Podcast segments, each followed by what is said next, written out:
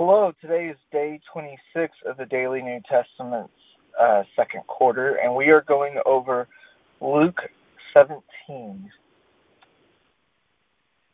Jesus said to his disciples, Things that cause people to sin are bound to come, but woe to that person through whom they come. It would be better for him to be thrown into the sea with a millstone tied around his neck than for him to cause one of these little ones to sin. So watch yourselves. If your brother sins, rebuke him. And if he repents, forgive him.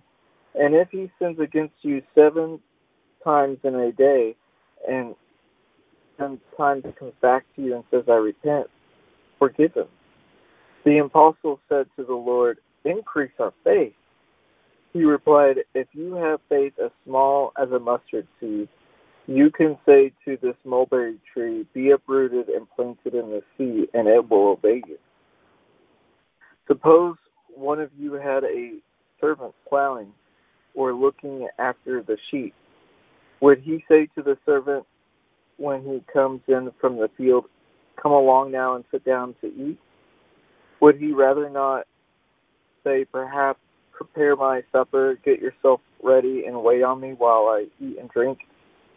After you may eat and drink, and after that you may eat and drink? Would he thank the servant because he did what he was told to do? So you also, when you have done everything you were told to do, should say, We are unworthy servants. We have only done our duty. Now, on his way to Jerusalem, Jesus traveled along the border between Samaria and Galilee. And he was going into a village. Uh, ten men who had leprosy met him. They stood at a distance and called out in a loud voice, Jesus, Master, have pity on us. When Jesus saw them, he said, Go, show yourselves to the priests. And they went, and they were cleansed. One of them, when he saw he was healed, came back praising God in a loud voice. He threw himself at Jesus' feet and thanked him and he was a Samaritan. Jesus asked, Where were there not ten who were cleansed? Where are the other nine? Was no one found to return and give praise to God except for this foreigner? Then he said to him, Rise and go, your faith has made you well. Once having been asked by the Pharisees when the kingdom of God would come, Jesus replied, The kingdom of God does not come with your careful observation.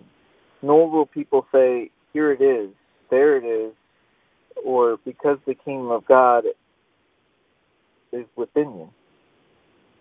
Then he said to his disciples, The time is coming when you will long to see one of the days of the Son of Man, but you will not see it. Men will tell you, There he is, or Here he is. Do not go running off after him. For the Son of Man in his days will be like the lightning, which flashes and lights up the sky from one end to the other. But first he must suffer many things and be rejected by this generation. Just as it was in the days of Noah, so also it will be in the days of the Son of Man. People will be eating and drinking, marrying, and being given into marriage up to the day Noah entered the ark. Then the flood came and destroyed them all. It was the same in the days of Lot. People were eating and drinking, buying and selling, planting and building. But the day Lot left Sodom, fire and sulfur rained down from heaven and destroyed them all.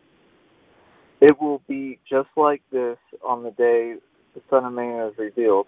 On the on that day, no one who is on a no on that day, one who is on his roof with his good friends inside should go down to get them. Likewise, no one in the field should go back for anything. Remember Lot's wife. Whoever tries to keep his life will lose it, and whoever loses his life will preserve it. I tell you, on that night, two people will be in bed, one will be taken and the other left. Two women will be grinding grain together one will be taken and the other left. Where, Lord? they asked. He replied, Where there is a dead body, the vultures will get gathered.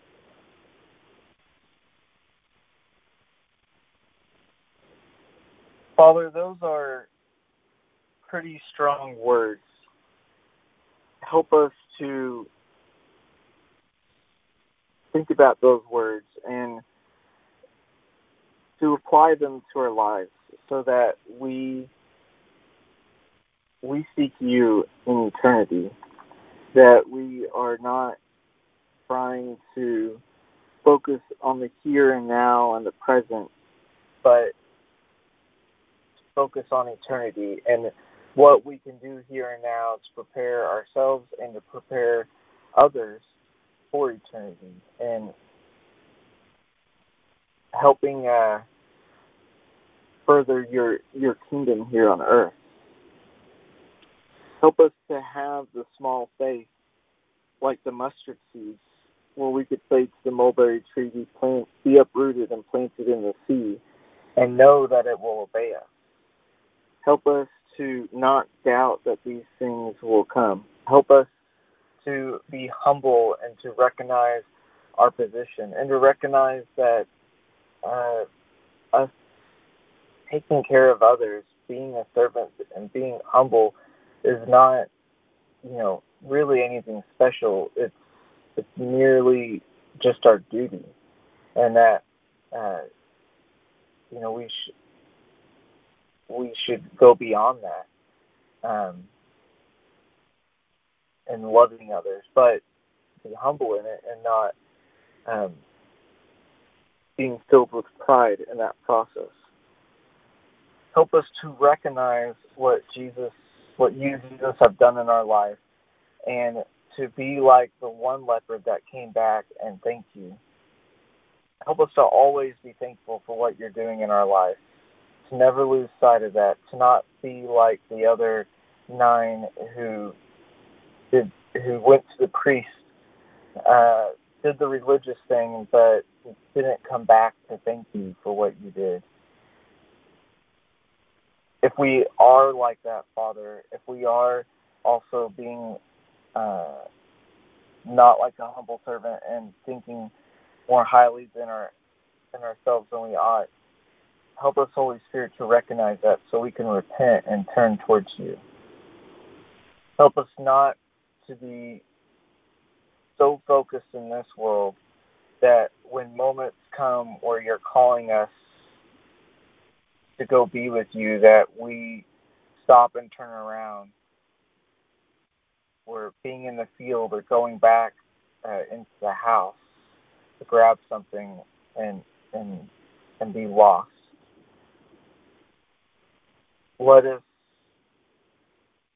be willing to lose our life, the life that we have here now,